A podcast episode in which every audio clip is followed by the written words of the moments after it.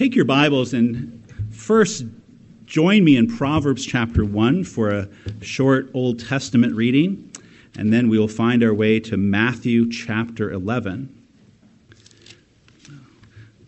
Beloved, take note of the progression of Lady Wisdom in this passage that we will read in Proverbs 1, verse 20 through 26. We will be referring back to it in the message. And then we will go to Matthew 11. Let us pray. Most gracious God, we ask for help now.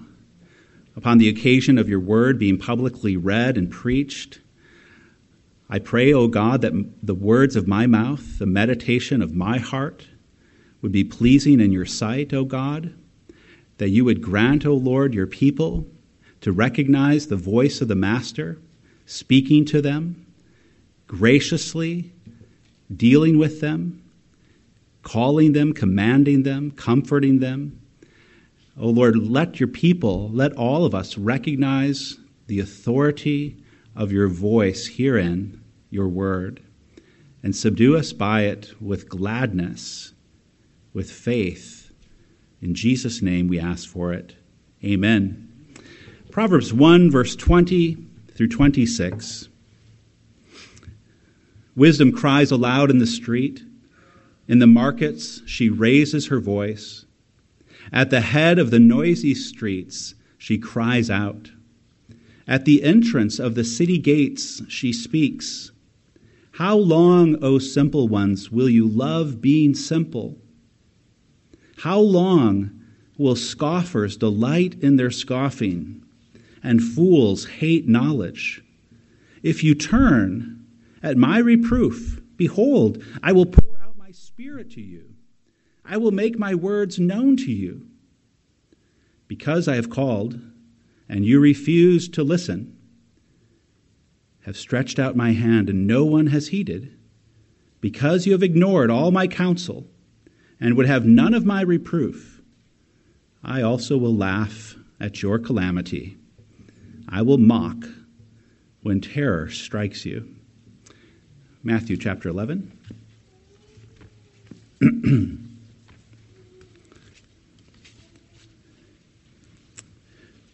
Verse 20 through 24.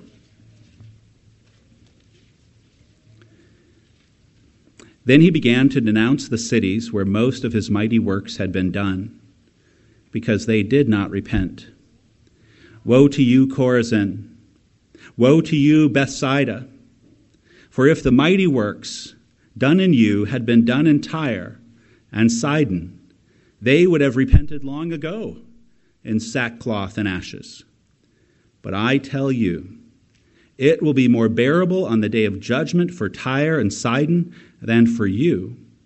And you, Capernaum, will you be exalted to heaven? You will be brought down to Hades. For if the mighty works done in you had been done in Sodom, it would have remained until this day. But I tell you that it will be more tolerable on the day of judgment for the land of Sodom than for you. God's Word. In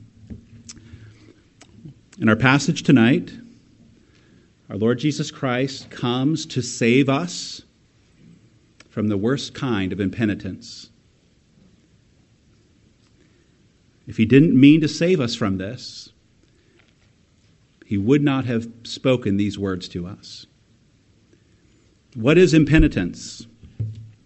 It is refusing to repent. Impenitence is refusing to change your life. It is refusing to stop pursuing a life of sin and self centeredness and begin pursuing a religious life, a life of faith, a life of obedience to God, a life of prayer and worship, a life of good works, a life of keeping the Ten Commandments. Impenitence refuses all of that. Now, refusing to repent is always a serious issue that leaves you in grave danger. Always. There is no safe way to be impenitent. That's not the lesson of this passage. There is no safe way to be impenitent. Everyone who refuses to repent will suffer everlasting torment. Why? Because they will be reckoned by God for what they are. They are antinomian, stony hearted idolaters. Do you remember being such a one? Instead of believing God's apostles and prophets, instead of believing John the Baptist, instead of believing God's own son, Jesus, the impenitent, worship the creature. They worship the ideas and the instincts of the world, their fellow man. They go through life spiritually blind, pursuing all kinds of lawlessness. But Jesus is saying tonight that not all refusals to repent are equal. That's the lesson of this little passage. Not all refusals to repent are equal. There's a kind of impenitence that is worse than all the other kinds. All are bad, and all will end badly, but there's a kind of impenitence that will make Judgment Day even worse for those whom God identifies as coming to that day, clinging to the worst kind of impenitence. What is the worst kind of impenitence? It is impenitence after having lived in the cooling shadows of Mount Zion, the mountain of grace, the gospel mountain. This is the worst kind of impenitence. And the principle is stated clearly in verse 20. The cities where most, notice that word, the cities where most of Christ's mighty works had been done were the very cities that had the fewest people repent. Cities that experienced the most, there's that word, the most abundant display of God's grace, they were the cities that refused to repent. This is the worst kind of impenitence. Impenitence in the face of grace is the worst. Now, many, of course, refuse to repent because they hear God's law and they hate it. They hate God telling them how to think and what to do. So they let the world tell them how to think and what to do. That's why their lives look so much like all the other unbelievers they know. These folks have lived under the shadow of Mount Sinai and they hate it. That's impenitence before the law. But that is not the worst kind of impenitence. The worst kind is living in the shadows, the cooling shadows of Mount Grace, and still refusing to repent. Seeing and hearing about the mighty life of God, seeing and hearing about the kindness of God, seeing and hearing about the mercy of God, seeing and hearing about the steadfast love of God, seeing and hearing about the gift of God, His Son, His Spirit, seeing and hearing all this and still refusing to repent, this is the worst kind of impenitence. Now, there's something in verse 20 that helps make this more clear. It says, Jesus began to denounce the cities. The King James has upbraid. He began to upbraid them, a severe scolding. This statement, he began to denounce these cities, it is itself proof of how kindly Jesus treated these cities previously. When he first came to these cities, he did not denounce them. That's not how he started with them. Denounce means to severely scold. Jesus did not start with the scold. When he first came to these cities, what did he do? He did what our churches should do. He served these cities. Matthew 9:35 says, and this is the near context of all these cities, Jesus went throughout all the cities and villages, teaching in their synagogues and proclaiming the gospel of the kingdom and healing every disease and every affliction. Now remember, Capernaum was a home base right on the Sea of Galilee. It's where Peter's mother had a house. That's the house where all these people were bringing the sick and the lame to have Jesus heal them late into the night. And Chorazin was less than an hour's walk north from there.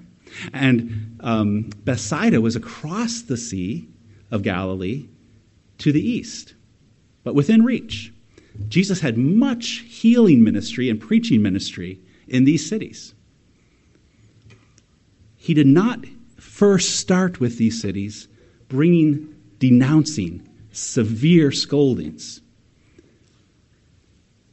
He started with kind gifts, healing gifts, preaching grace and repentance and forgiveness. It's just more evidence that Jesus brought a mountain of kindness. He brought a mountain of mercy to these cities. On this same point, Matthew Henry is right in reminding us to do the very same, not starting with denouncing. Henry says, quote, rough and unpleasing methods must not be taken until gentler means have first been used. Christ did not begin in these cities with scolding. He began with warm invitations and persuasive gifts, healings. And so must we. And this is where the reading from Proverbs 1 is so incredibly helpful. Do you remember the progression of Lady Wisdom? First, in verse 20, she cried aloud in the streets I'm here! I have something for you. Come to me and I'll give it to you. In verse 23, she's offering her spirit to anyone who turned her. I will make my words known to you, she said. But then in verse 24, she says, I have stretched out my hand and no one has heeded. There's a shift. And by verse 26, she states that she has been ignored and she says this I also will laugh at your calamity.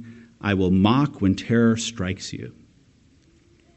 That's the progression. Starting gentle, generous, offering, but moving into a severity when ignored. Christ, who is the embodiment of all this wisdom, is keeping the same method. By the time he speaks these words in Matthew 11 20 and following, he has done so much good in these cities, but has encountered so much indifference, so much impenitence, that he must now speak in the most severe way to do anything good with them. And what does that severity sound like? Well, let's hear it again. Woe to you, Chorazin! Woe to you, Bethsaida! For if the mighty works done in you had been done in Tyre and Sidon, they would have repented long ago in sackcloth and ashes. But I tell you, it will be more bearable on the day of judgment for Tyre and Sidon than for you. And you, Capernaum, will you be exalted to heaven? You will be brought down to Hades. For if the mighty works done in you had been done in Sodom, it would have remained until this day. But I tell you, that it'll be more tolerable on the day of judgment for the land of Sodom than for you. Did you hear what, you, what our Lord just said? This is Him continuing His gospel ministry by shifting His method to severity. He starts by declaring a curse upon these Jewish cities, cities that Three of his disciples are from Bethsaida. His home base has been Capernaum. He declares a curse upon these cities Woe to you! But he immediately adds something to make the curse he is speaking against these Jews as painful as possible to them. Pain in the conscience, pain in the will, pain in the spirit is a method of our Lord Jesus Christ. It's as if, in these words, he slid a knife in their ribs, looked for the bone at the tip of the knife, and started poking around on that bone. Hebrews 4, 4.12 is in effect right in our Lord's preaching here. For the word of God is living and active, sharper than any two edged sword, piercing to the division of soul and spirit, of joints and marrow so, what is the deepest cut he speaks? Jesus says that the pagan Gentile cities, which the Jews despise the most, Tyre, Sidon, and Sodom, those cities, famous among the Jews for their lawlessness, their corruption, their debauchery, those cities would have repented long ago if they had received the same gospel ministry these three Jewish, Jewish cities had just received. Not only would they have long ago repented, Jesus says, they will now have a more bearable day of judgment than the Jews will have. Now, if your uncle came home after just hearing Jesus say this, he would be as hot as a hornet. This is the most offensive thing that can be said by Jesus to the Jews. But it will save the elect who have ears to hear it. Here's how Calvin explained it Christ says that there would have been more hope of reformation from those places in which there was no religion than is to be seen in Judea itself. Those cities showed an interest in Christ Bethsaida, Chorazin, Capernaum. They showed an interest in Christ. They brought their sick to Christ. They brought their lame to Christ. They brought their lepers to Christ. They brought their aunts and their uncles to Christ. They brought their nephews and nieces to Christ. They showed an interest in Christ, brought to his feet, seeking healing touches from him. Yet, even so, even so, there remained in those cities a stony obstinacy and ingratitude that most of the people did not repent, did not change when they heard the good news of the kingdom. So, this is now like Jesus saying, Woe to you, Colorado Springs. Woe to you, Wheaton, Illinois. Woe to you, Appleton. Woe to you, Alabama. It will be easier for Vegas and Washington, D.C., and San Francisco on the day of judgment than it will be for you.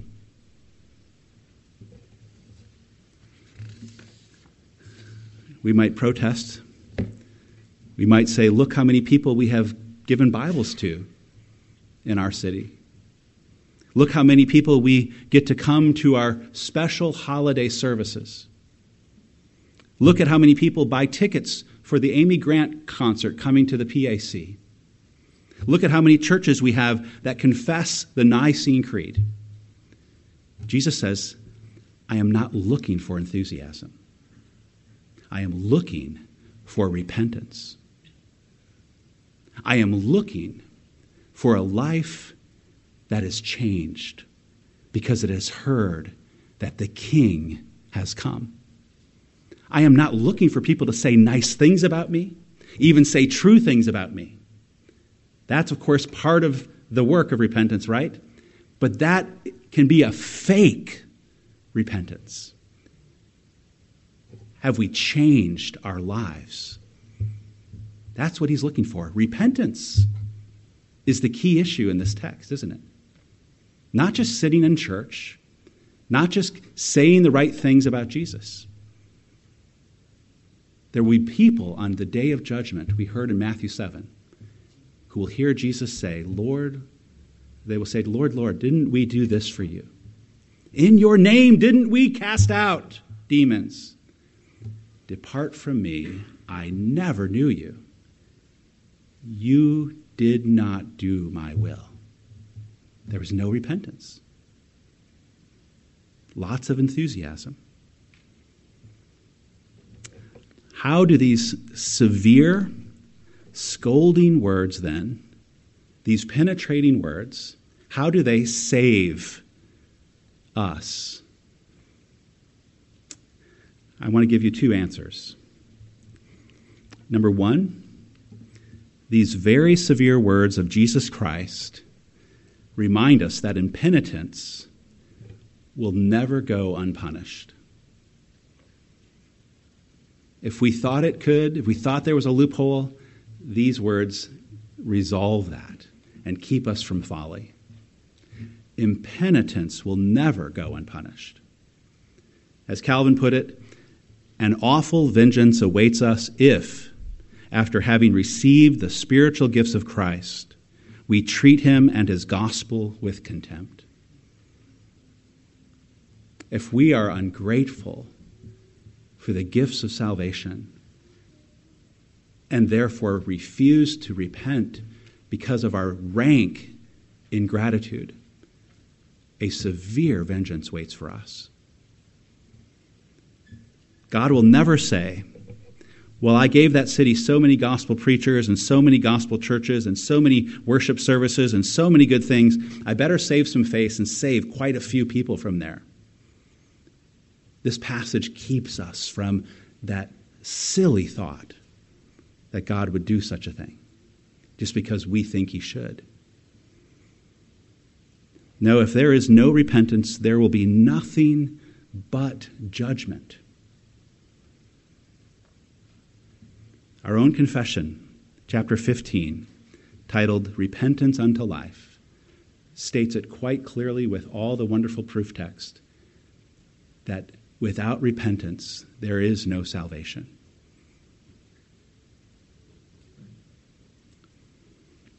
If we say nice things about Jesus, even good things, even true things, but we do not repent, we have deceived ourselves. Our faith has no root. We will find Judgment Day unbearable. And hearing this with the severity that Jesus brings it to our ears keeps us from that fatal conceit that our being impressed with Jesus is all that God requires of us. The second way these severe words save us is this they drive us to ask Jesus for the good work we most desperately need personally the grace of repentance. Having a full church is not what we most desperately need. Having Bibles in everyone's house is not what we most desperately need. Living long lives of health and productivity is not what we most desperately need. We need repentance unto life. The Westminster Confession, chapter 15, article 1 says, quote, Repentance unto life is an evangelical grace. This means repentance is first and foremost a gift from God.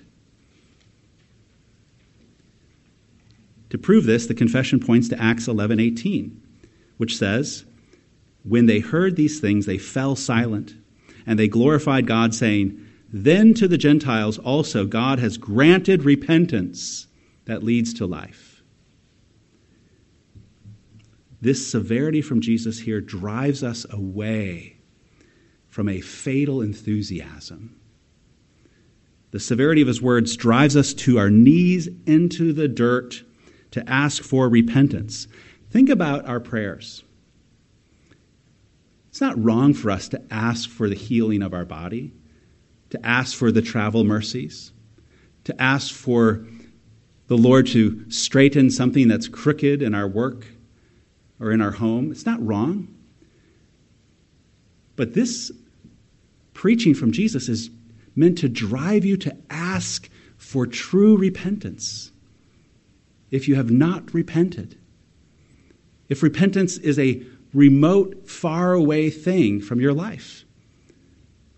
As Luther said in number one of his 95 Theses, when the scriptures say repent, it means for it to be a lifelong endeavor.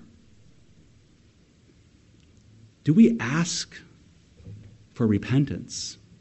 Do we ask that the Lord would grant repentance to unbelieving family? Or do we just want them to live longer, live healthier, make more, be liked more?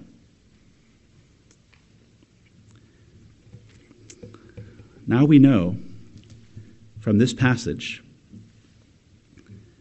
that this severe kindness that our Lord would speak this way is meant to clarify that which we most need from Him if we are dead in our sins, if we are cold in our heart, if we merely have enthusiasm for Jesus but not reformation of life. Let us ask Him even now. Let us pray. Our Lord Jesus, we thank you and praise you for the penetrating sword from your mouth. We thank you that you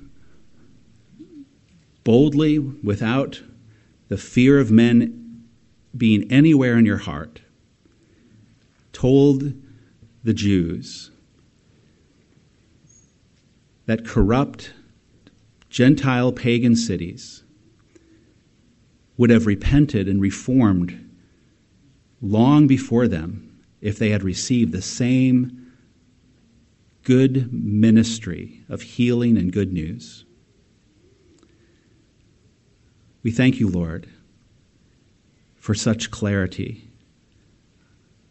of how highly you value repentance. We thank you that it is our faith alone which justifies us, that it is our faith alone which unites us to Jesus Christ. But Lord, we thank you that the faith that you give, that justifies, it is never alone. It takes root in Christ, who is full of purity, full of life, and gives that vital sap to all who have united to him in faith and reforms them, casts them gladly and freely and hungrily upon the religious life, though weakly and poorly and falteringly but even so, truly and permanently. Father, if anyone in hearing this message is a stranger to repentance, but eager to say good things about Jesus, take these words and rebuke them, denounce them. Father, I pray that such a denouncing ministry would save them. And Father, for us who have believed savingly upon Christ, grant that we would, by hearing these things, continue our repentance and not let it grow cold and dusty. But that we indeed, O Lord, would reckon ourselves uh, truly as we are in Christ, dead to the world and alive to God. Help us in Jesus' name, we ask. Amen.